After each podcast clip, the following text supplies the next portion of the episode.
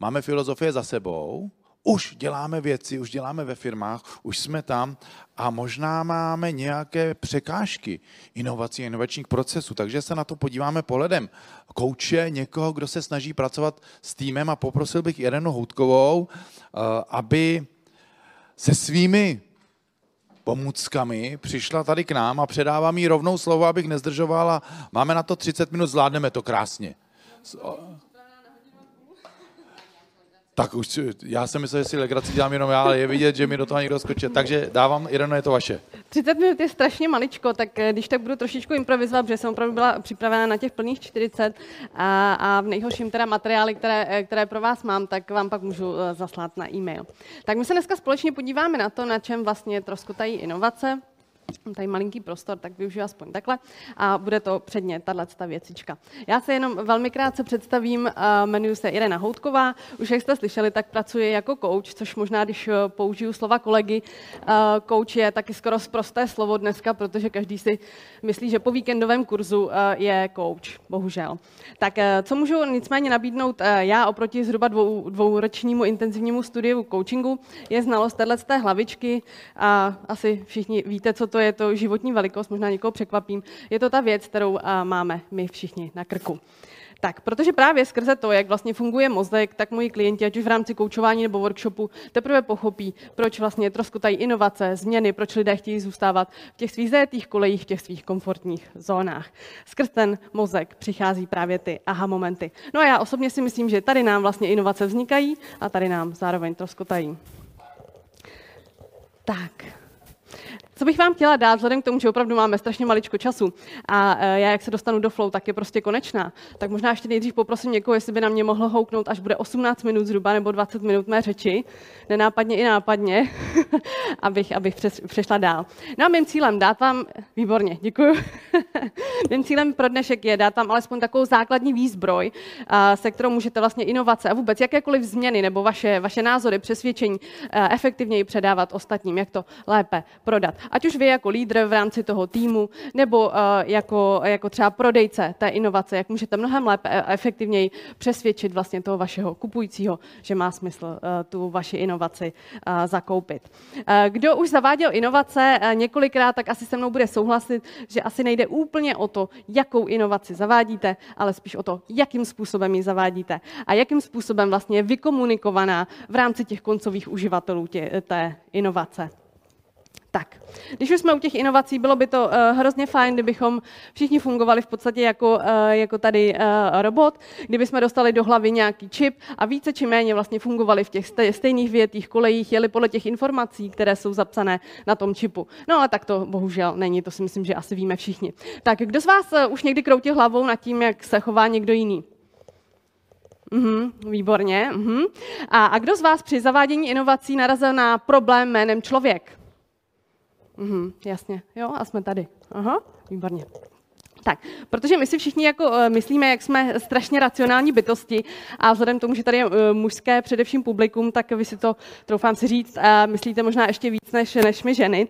A, ale pravda je taková a neurověda má naprosto jasné důkazy, že náš mozek funguje v základu přesně tak, jako v době kamenné.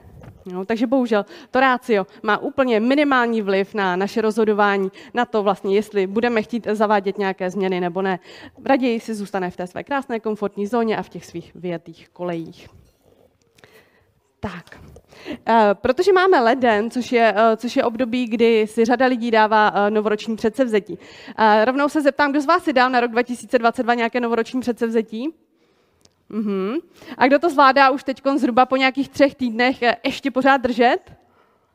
Dobře. A kdo si dal nějaký cíl na rok 2022? Nikdo si nedal cíl? No, no, no, no, no. Aha, já si myslím, že kormy podnikatele, my tam ty cíle máme, prostě to jako být musí, že jo. No a se změnami a s cíly i s předsezetími to funguje uh, vlastně úplně úplně stejně v tom našem mozku. Abyste si představili, co se vlastně děje v mozku, pokud přijde nějaká změna, nějaká novinka, něco neznámého, tak vám to ukážu na příkladu tady Karla a právě třeba na těch novoročních předsevzetích. Přemýšlela jsem zhruba, co tady tak bude za osazenstvo. Vybrala jsem tady takového krásného ostříleného podnikatele, který je ve svém oboru zhruba 20 let. Je velmi úspěšný, je majitel středně veliké firmy. No a těch 20 let se podstatně podepsal nejenom na jeho životě, ale i na jeho postavě a kondičce. A to, co se mu rýsuje pod tou bílou, pod tou bílou košilí, fakt teda nejsou, nejsou vyrýsované buchtičky nebo pekáč buchet, ale něco úplně jiného. No a tenhle ten náš Karel se racionálně rozhodne, že by s tím měl něco dělat a že zhubne 10 kilo. No a protože Karel je chytrý, už absolvoval ve svém životě, v životě mnoho školení, tak se rozhodne, aha, tak se rozhodne, že si tenhle ten velký cíl, těch 10 kilo, rozdělí do dílčích cílů, tak jak to má být, že jak se to na těch školeních říká. No a taky se říká, že se má začít tím, co je pro ně nejjednodušší. Tak se rozhodne, že po 18. hodině už nebude jíst a když už, tak si dá jenom nějakou tu zeleninku. Kdo měl podobný hubnoucí plán? Dobře, a jak to dopadlo? Dosáhl jste svého cíle? Aha, přesně tak. Jo? Tak první věc, protože tam padlo racionální rozhodnutí, na tom prostě bohužel dlouhodobě nedokážeme fungovat v rámci té, eh, v rámci té změny. Tak, no a jak to vypadá v reálu? Milý Karel, se rozhodne racionálně, jak jsem říkala, že bude držet uh, dietu. A ve chvíli, když přijde uh, pro mozek jakákoliv změna, cokoliv nového, tak pro něj je to vlastně stresová situace. V tu chvíli on okamžitě vyplavuje kortizol, stahuje vlastně energii z té racionální, z té nejnovější části mozku do té nejstarší, do té budové, instinktivní, do té zvířecí. Jo, no a co se teda děje? První den si Karel řekne, no dobrý, to dám, zvládne to, opravdu si nedá nic a v 18 hodin končí, končí sídlem. Druhý den to ještě tak nějak eh, taky zvládne, třetí den už je to trošičku jako náročnější, dá si nějakou tu zeleninu a ještě furt kouká do té ledničky, co jako dobrýho by, eh, by tam našel. Ale i ten třetí, čtvrtý den to prostě dá a zvládne to. No ale pátý den znáte to, že jo, prostě průšvih ve výrobě, totální fatální chyba, neurologická chyba jednoho zaměstnance, um, reklama informace od VIP klienta, no a už je to prostě všechno víte na co. Karel přijde domů v 18.30, úplně hotový, vyšťavený, stojí u té ledničky a říká si, že si prostě dá jenom tu zeleninu, nic jiného. Ale co se děje v reálu? Já myslím, že jste to a, asi každý zažil. Tam dochází k takovému krásnému monologu, pardon, dialogu a, mezi ráciem a mezi emocemi, mezi tou naší nejnovější mozkovou částí a mezi tou a, nejstarší. No a jak to vypadá? Já mám takový hlad, prostě jsem vyšťavený, prostě tě, hoď mi sem nějakou energii, dělej. Ale ne, ne, máš vysoký tlak, špatný cholesterol. Víš, co říkal doktor? To byl drsný den, já prostě potřebuju strašně tu energii, hoď mi sem něco. Ale ne, jo, vysoký cholesterol, není tě ani 50, chytaj tě záda, ty tě bolej kolena, chlape, nedělej to. No a teď to tam frčí, že jo, všichni to znáte. A tenhle ten dialog se děje v rámci dvou sekund v rámci dvou sekund. To jsou sekundy, které nám náš mozek dává proto, abychom se eh, rozhodli, jestli tu ledničku otevřem a vybagrujeme z ní všechno, nebo jestli ji neotevřem. Hmm. Protože po dvou sekundách mozek automaticky přepíná do autopilota. A autopilot to jsou naše pudy, instinkty, myšlenkové stereotypy, odráží se tam třeba i výchova a tak dále. No a co nám říkají instinkty a pudy? Nažer se, teď nevíš, jestli zítra toho mamuta zase ulovíte. No a jak to skončí, si asi všichni dovedete představit. No a tohle, co se v mozku, uh, děje v mozku vlastně všech lidí, kteří prochází jakoukoliv změnou nebo uh, novinkou. Je to opravdu stresová situace, totálně se vypíná rácio a přechází se do těch nejstarších částí našeho mozku. Mějte to prosím na paměti, když uh, zavádíte inovace. Jo? V rámci svého týmu i v rámci vlastně té firmy, kam inovace zavádíte. Abych to uh, ještě trošičku ukázala na tomhle příkladu, Děkuji vám, výborně. Tak, protože to i stihneme možná. Uh, tak, rácio funguje v podstatě jako taková hlasná trouba. Ona říká, hele, neměl bys už jíst, bolí tě záda, vysoký cholesterol, špatný tlak, hrozí ti zvýšení prášků, ale tohle je jenom myšlenka, kterou nám ten mozek vyšle, nebo několik myšlenek. A my jich denně máme 50 až 60 tisíc, takže jsem tam těchto těch pár myšlenek naprosto ztratí. Ale tady emoce, emoce jsou ty, co rozhodují. A pokud vy chcete toho člověka rozpohybovat, pokud chcete od něj nějakou aktivitu, chcete, aby šel do té inovace, aby byl nadšený, tak musíte jít přes to srdce. Musíte jít přes ty emoce, protože přes rácio se moc daleko nedostanete. Byť samozřejmě uh, si myslíme, a muži říkám ještě možná trošku víc, že jsme strašně racionální, uh, není, není to tak. Tak a použiju, eh, použiju k tomu, abych vám to možná vysvětlila trošku sofistikovaněji, tak k tomu použiju uh, takový chronicky známý model, uh, model Iceberg, který vznikl v roce 1943 americkým psychologem, byl vytvořen a ukazuje nám to, jak my vlastně fungujeme. Naše vědomé jednání je ten ledovec nad hladinou, to je to nad vodou. A tam je zhruba 20% Jo, tam je rácio, tam jsou čísla, data, fakta.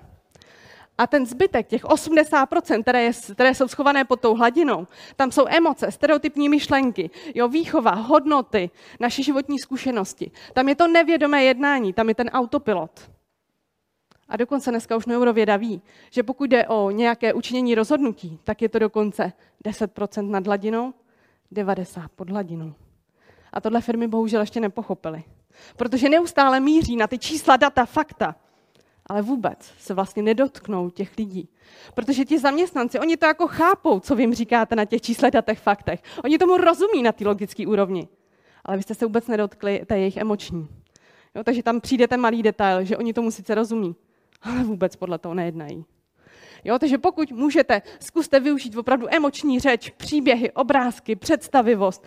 Jo, zapojte toho člověka, vy buďte příkladem, pokud jste lídrem, lídrem uh, v týmu. Jinak eh, si myslím, že v podstatě firmy zbytečně vyhazují miliony, možná miliardy korun ročně, protože míří jenom na tu horní část, na těch 10 až 20% Tady pokud eh, je z vás někdo lídr, zeptám se rovnou, je někdo lídr, lídr? Má pod sebou nějaké lidi? Výborně. Určitě mějte na paměti, zase, jednáme jako zvířata, kor v krizových situacích, v neznámých a v nových. Jo, vy jste jako vlk, vy jste tam ten alfa samec. A jak funguje smečka? Všichni ve smečce podvědomně skenují toho svého, toho svého alfa samce. A přesně tak to funguje i ve firmách.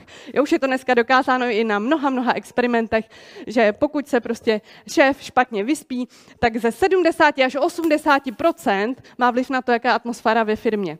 Takže vy jako šéf musíte být vzorem té inovace, vy tím musíte žít, musíte být tím nadšení, abyste opravdu nakazili, nakazili ty svoje lidi. Pokud budete, pojedete jenom na těch číslech, datech, faktech, tak to brzo skončí. Tak, mějte na paměti uh, tohodle, tohodle vlka, protože vy jste, vy jste prostě vzor. Jo, chcete, abyste byli pořád s těmi lidmi, pořád byli jejich podporou a neustále ukazovali to nadšení. Tomu mozku se, to, mozku se to musí neustále opakovat. Není to tak, že jednou o něco odprezentujete a on už to přijme za své a je v pohodě. Tak hnedka tady uvedu příklad, jak se dá vlastně emočně, emočně mluvit.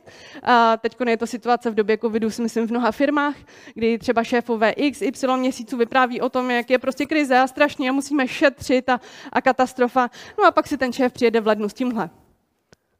Co to znamená v té emoční řeči pro jeho zaměstnance?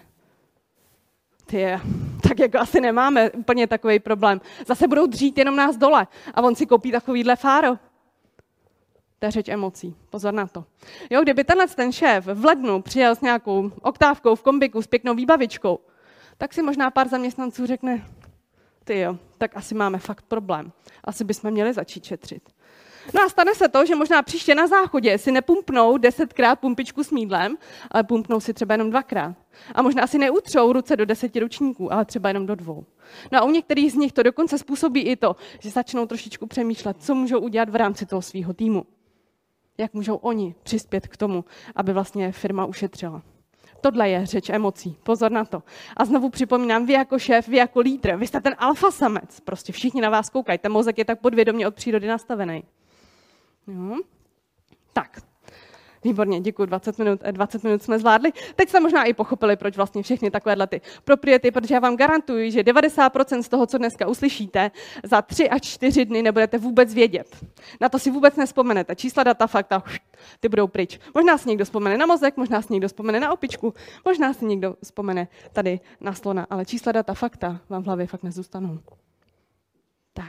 Já bych tady ukončila uh, tu první část mé prezentace a jenom dodám, pokud chcete u lidí něco uh, dokázat, pokud ji chcete rozpohybovat, natchnout pro tu inovaci, jděte na to. Nejenom přes hlavu, ale předně přes to srdce. Tam je těch 80 až 90% vašeho potenciálu, tak to využijte. Tak, tady bych ukončila první část a přejdu už k té takové racionálnější. a, a to je Máslowova pyramida potřeb a já si myslím, že asi všichni jste ji někde už potkali, třeba ve škole. My se na ní podíváme jenom, jenom velmi krátce, protože uh, máme poměrně omezený čas. Pokud byste chtěli vědět víc, určitě vám ráda, ráda pošlu veškerou teorii k tomu i nějaká cvičení na e-mail. Takže pokud budete chtít, tak info zavináč houtková profikouč.cz. Jenom mi tam úplně krátce napište, že chcete sociální potřeby, já vám je v rámci nějakých 70 dnů pošlu. Tak a úplně jenom stručně. Aha, tak, špatně. Tak, tu základnu nám tvoří takové ty základní fyziologické potřeby. Jíst, spát, eh, jídlo, sex, spánek, pití a tak dále.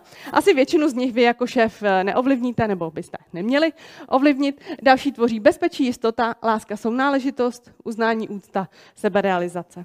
Tohle to jsou potřeby, které máme my všichni, akorát je každý z nás má trošičku jinak poskládané. Ty priority jsou někde jinde. A proč já vůbec uh, tuhle máslovou pyramidu používám? Já ji opravdu nevynechám v žádném školení pro lídry, protože pro mě osobně, jako lídra v jazykové škole Hudek, uh, byla zlomovým, nebo její pochopení bylo takovým zlomovým okamžikem. Tam jsem teprve pochopila, jaké fatální chyby dělám v rámci toho mého týmu, protože jsem ty jejich potřeby neznala. A já koukám na svět skrze moje potřeby. Hmm. Tak, eh, moje nejsilnější potřeba, moje nejsilnější potřeba je, typl by si někdo, co? Hmm. Tak, moje nejsilnější eh, potřeba je seberealizace. Autonomie, seberealizace. Jo, a nej, eh, taková úplně nejméně preferovaná je to bezpečí, jistota. Jinak bych asi nemohla celý život, celý život podnikat. No a skrze tyhle ty filtry já koukám na svět. Já takhle hodnotím lidi a skrze to podvědomě k sobě i lidi přitahuju a vyhledávám jejich společnost. Tak, podíváme se na to uh, trošičku podrobněji. Já bych poprosila, abyste si vzali něco na psaní a udělali si takovou opravdu analýzu, analýzu vašeho týmu a vás, jak vlastně vy fungujete v rámci těch sociálních potřeb. Znovu uvedu e, vlastně, proč, proč pro mě to bylo takové klíčové. Protože já tím, že mám nejsilnější tu autonomii seberealizaci, tak třeba jsem zadávala úkoly svým kolegyním tak, že jsem jim řekla, co chci, CCA, jak má vypadat výstup a deadline. A tím to pro mě končilo. A říkala jsem si, ty já jim dám takovou volnost prostě, ty to mají úplně jako super. Že jo, kdo by to nechtěl, jako v korporátu, to není vůbec možný. Jenže moje holčiny, tenkrát, co jsem měla v týmu, měly nejsilnější uh, potřebu jistotu, bezpečí. Což vlastně znamená, já jsem je vzala a hodila jsem je naprosto bez, jakékoliv, bez jakéhokoliv kruhu nebo záchranné vesty do oceánu a oni se topili. Oni potřebovali úplně něco jiného. Oni potřebovali zadat, uh, zadat ten úkol tak, že takhle to udělej, vem si tyhle ty zdroje, uděláme menší cíle, vždycky si spolu na to sedneme. Neustálý feedback, neustálá podpora a neustálá pochvala. To je to, co oni potřebovali. A bohužel se stalo velmi, velmi často, že eh, kolegyně vlastně ten úkol nesplnili nebo ho splnili na úrovni, která úplně nebyla pro mě uspokojivá. A hned vám vysvětlím proč. Protože zase přirozené naše nastavení je takové, že mozek se bojí jakékoliv změny. On se snaží vyhnout bolesti, protože ta změna je pro něj bolest. Fakt změna bolí, doslova. A proto třeba moje kolegyně volili raději cestu, neudělám ten úkol nebo ho udělám špatně, než bych skočila do těch neznámých vod, našla si svoji cestu, podívala se na internet, na YouTube, našla si tam inspiraci. Tak pro ně byla menší bolest to, že já je pokárám, než aby prostě oni sami z té své jistoty a bezpečí šli pryč z zóny komfortu a šli do, té, do toho neznáma. Jo, takže taky pozor na to, mozek se opravdu snaží vždycky vyhnout bolesti. Jo, proto my zůstáváme v nefunkčních manželstvích, proto nepodáme žádost o rozvod, proto zůstáváme v zaměstnání a nejdeme na volnou nohu, třeba být jsme tam úplně nešťastní. Ale prostě pro mozek je to velká neznámá, je to obrovská bolest a on se ji snaží vyhnout. Jo? Tak, vrátím se zpátky uh, k tomu. Aha, 10 minut, výborně, děkuji vám. Uh, zpátky těm úkolům, už máte všichni tušky papír? Tak, Abyste pochopili, jak vy vlastně vnímáte svět a skrze co hodnotíte, hodnotíte ty lidi a jak můžete opravdu udělat chyby v tom vašem týmu, tak vás poprosím, abyste si uh, očíslovali podle důležitosti uh, vaše sociální potřeby. Přičemž jednička pro vás bude znamenat, je to moje nejsilnější potřeba, čtyřka je to moje, nebo respektive vaše uh, nejslabší potřeba. Tak poprosím vás, abyste si očíslovali ty sociální potřeby.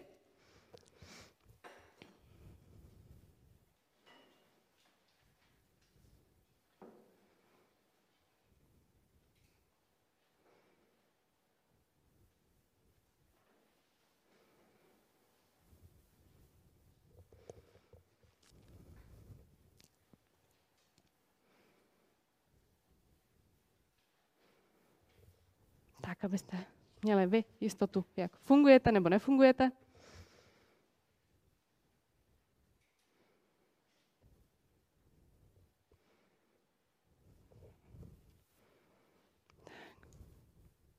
Mhm. Další otázka už na váš tým. Jak vaše preferované potřeby ovlivňují vnímání druhých? Já musím říct, že já jak mám uh, takovou tu nejsilnější potřebu té seberealizace, autonomie, tak u mě to ovlivňuje vnímání druhých v tom, že vlastně naprosto třeba nechápu ty jejich potřeby jistoty bezpečí. Já jsem k tomu úplně slepá. Když přišel někdy v říjnu, v listopadu klient a řekl mi se syndromem vyhoření, ještě dodám, mám skoro 20 let do důchodu, já prostě chci najít cestu, jak to tam jako přežiju v té firmě tak jako mě fakt spadla vnitřně čelist. Jako jak někdo může říct, že 20 let přežije ve firmě. A hned mi bylo jasný, že tenhle pán má teda nastavení jistota bezpečí číslo jedna. Protože pro mě by to znamenalo, ty mám 20 let seberealizace, prostě ještě musím najít něco, kde prostě uh, využiju tu svoji energii, ty své nápady. Jo, takže já jsem úplně slepá pro ty potřeby uh, těch lidí, kteří mají jistotu bezpečí na prvním místě. Zrovna tak, když mi někdo řekne, no já prostě pracovat musím, ne, hypotéka se jako jinak nezaplatí, že jo jak jako, jak jako musím pracovat? Teď je to prostě úplně super, ne? Kdybych mohla tak pracovat 24 hodin denně. Jo? A tohle to jsou filtry, které vlastně opravdu nás dělají slepými pro ty potřeby těch lidí v našem týmu, protože my jsme nastaveni úplně jinak. Tak e, určitě bude fajn a doporučuji, abyste si vzali doma třeba 20 nebo v kanceláři 25 20 minut klidu, odhodili mobil, vypli počítač, zamkli se a udělejte si, uh, udělejte si tyhle ty otázky. Věřím, že každý si tam najde x, y možností, jak zlepšit vlastně tu funkci toho týmu, jak můžete vy jako lídr mnohem efektivněji fungovat. Jo, a najdete tam řadu, řadu svých chyb. Pokud budete otevření a odhodíte ego, ještě dodám. Tak jak jsem říkala, tu prezentaci, nebo respektive ty otázky a další cvičení i teorii vám můžu k tomu poslat uh, na e-mail. A co vám díky tomu uh, může u těch lidí unikat? To je přesně třeba u mě, to zadávání úkolů. Je už taková úplně blbá, blbá, prostě jednoduchá věc a já jsem těm holkám úplně zkazila vlastně jejich chuť do práce, demotivovala jsem je, oni měli obrovský strach, protože jsem po nich chtěla něco, co prostě pro ně byla neznámá. Mhm. Tak klíčová otázka. Jo. Sepište si pořadí těchto potřeb u tří klíčových členů vašeho týmu a seřaďte je tak, jak myslíte, že jsou důležité pro ně. Tak 30 minut je odbyto, pochopila jsem správně? Ne? Jo, to bylo jenom mávnutí, dobře. Mhm. Tak určitě si udělejte analýzu svého týmu. Samozřejmě pokud máte pod sebou těch lidí pět, kteří jsou pro vás klíčoví, udělejte si to u všech, protože každý od vás potřebuje úplně nějaký jiný přístup. Mhm. Tak, jak konkrétně dokážete zohlednit a uspokojit potřeby svého týmu, které jsou u vás na předposledním a posledním místě? Protože to je přesně to, to co my nerozumíme, my, tomu nechápe, my, tomu, my to nechápeme, my jsme k tomu úplně slepí. Jo, to, co vy máte jako poslední, ty sociální potřeby, tak tam je právě to nepochopení. Jo, to je to, čím nás ostatní štvou. Tak nemusíte si opisovat, já vám to uh, ráda, ráda pošlu. No a jak u tří klíčových osob eh, ve vašem týmu ještě více zohledníte jejich prioritní potřeby. Protože pokud my jsme, jsme, jsme v té síle, v těch našich prioritních potřebách, tak jsme šťastní, jsme motivovaní, prostě tam ty hormony v tom těle jedou a my chceme pracovat, my chceme uspokojit toho šéfa. Ale pokud vy ty jejich eh, klíčové potřeby nezohledníte, tak oni jsou demotivovaní. Jo? Oni jsou nešťastní v té práci. Tímhle uzavřu uh, tuhle tu, uh, druhou část a pokud bych měla použít nakonec jenom jednu jedinou větu, tak by to byla tahle. Pokud zavádíte jakékoliv změny, inovace, chcete prosadit své názory, myřte na srdce, nejenom na ten náš mozek. Tak tímhle bych to uzavřela. Držím vám palce, ať se vám daří inovace, inovace do firm efektivně zavádět. Mhm. Děkujeme moc krát. Eh, to jsme dokonce skončili s pětiminutovým předstihem. Jak klidně může dál. Takže máme pět minut. Máme Já jsem připravená. Pět minut ještě na případné uh, dotazy a komentáře tady k tomu. Mně jenom napadá, jak funguje vlastně ten náš mozek v případě, že máme ty obrovské racionální výzvy z hlediska, řekněme, udržitelnosti, zelené energie a tak dále. A vlastně nám ten náš klasický put říká, ono nějak to přežijem, nějak to bude, sice nám chodí čísla, že je to moře znečištěné, ale my to nevidíme, takže to bude taky zajímavý takový boj mezi námi, co některé věci nevidíme, ale současně nám to rácio a všichni nám říkají v těch studiích, že to musíme nějak změnit, ale my si tady sedíme nejlépe v Česku, v Ústí nad Labem a vlastně si říkáme, vždyť se nám to vlastně vůbec netýká, protože my to až tak dalece necítíme. Mm-hmm. Není, nevidíte to podobně nějak? Uh, jo, určitě. Uh, proč to nefunguje dlouhodobě? Když je něco postaveno na, jenom na tom ráciu, tak to uh, hnedka se můžete podívat ven přesně do toho tématu, třeba co vy jste zmiňoval. Jo, prostě každý si řekne, Ježíš Maria, proč bych měl jako se chovat ekologicky já osobně, co já sám, tak jako asi zvládnu. Ale tohle, když si řekne každý, že jo, tak tak pak to vypadá tak, jak to vypadá. Jo, tam je nutné opravdu zasáhnout ty emoce těch lidí. Pokud je to jenom na ráciu, funguje to určitou dobu. Jo, jenom určitou, určitou dobu.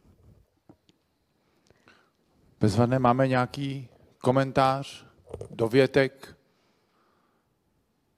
Tak já pokud mám ještě ty tři, čtyři minutky, tak já bych je využila, jestli jednu, dovolíte. Jednu. jednu. Tak budu úplně fofre rychlá. Uh, využívejte, využívejte příběhy, protože uh, amygdala, takový brouček v našem mozku, miluje příběhy. Zase postavím to na tom našem zvířecím základu. Co jsme dělali my, když jsme uh, dřív byli v době kamení, že žili jsme v tupě 150 lidí, večer jsme si vyprávěli hrdinský příběhy. Vyprávějte lidem příběhy hrdinů, se kterými se můžou identifikovat. Jo, pokud zavádíte do firmy inovaci, použijte prostě příklad z jiné firmy, nějakého chlapa, který si tím prošel. Jo, vyprávějte vyprávějte příběh, ve kterém, ve kterém máte popsanou tu cestu. Je tam nějaký propad, protože mozek nevěří růžovým cestám. On ví, že jako ten mamut vás prostě eh, zadupe nebo šavlozubý tygr sežere. Musí tam být propad, zvrat k lepšímu a vývoj k tomu vašemu happy endu. Používejte příběhy, protože to je otevírák do mozku. Byla to minuta? Krásná minuta, děkuji moc krát. Já jsem takhle začal používat příběhy na své děti a oni říkají, táto to bylo? To nás nezajímá. Nás zajímá, co bude. A ne to, co bylo. Takže jenom děkujeme moc krát každopádně. Jo, děkuji vám.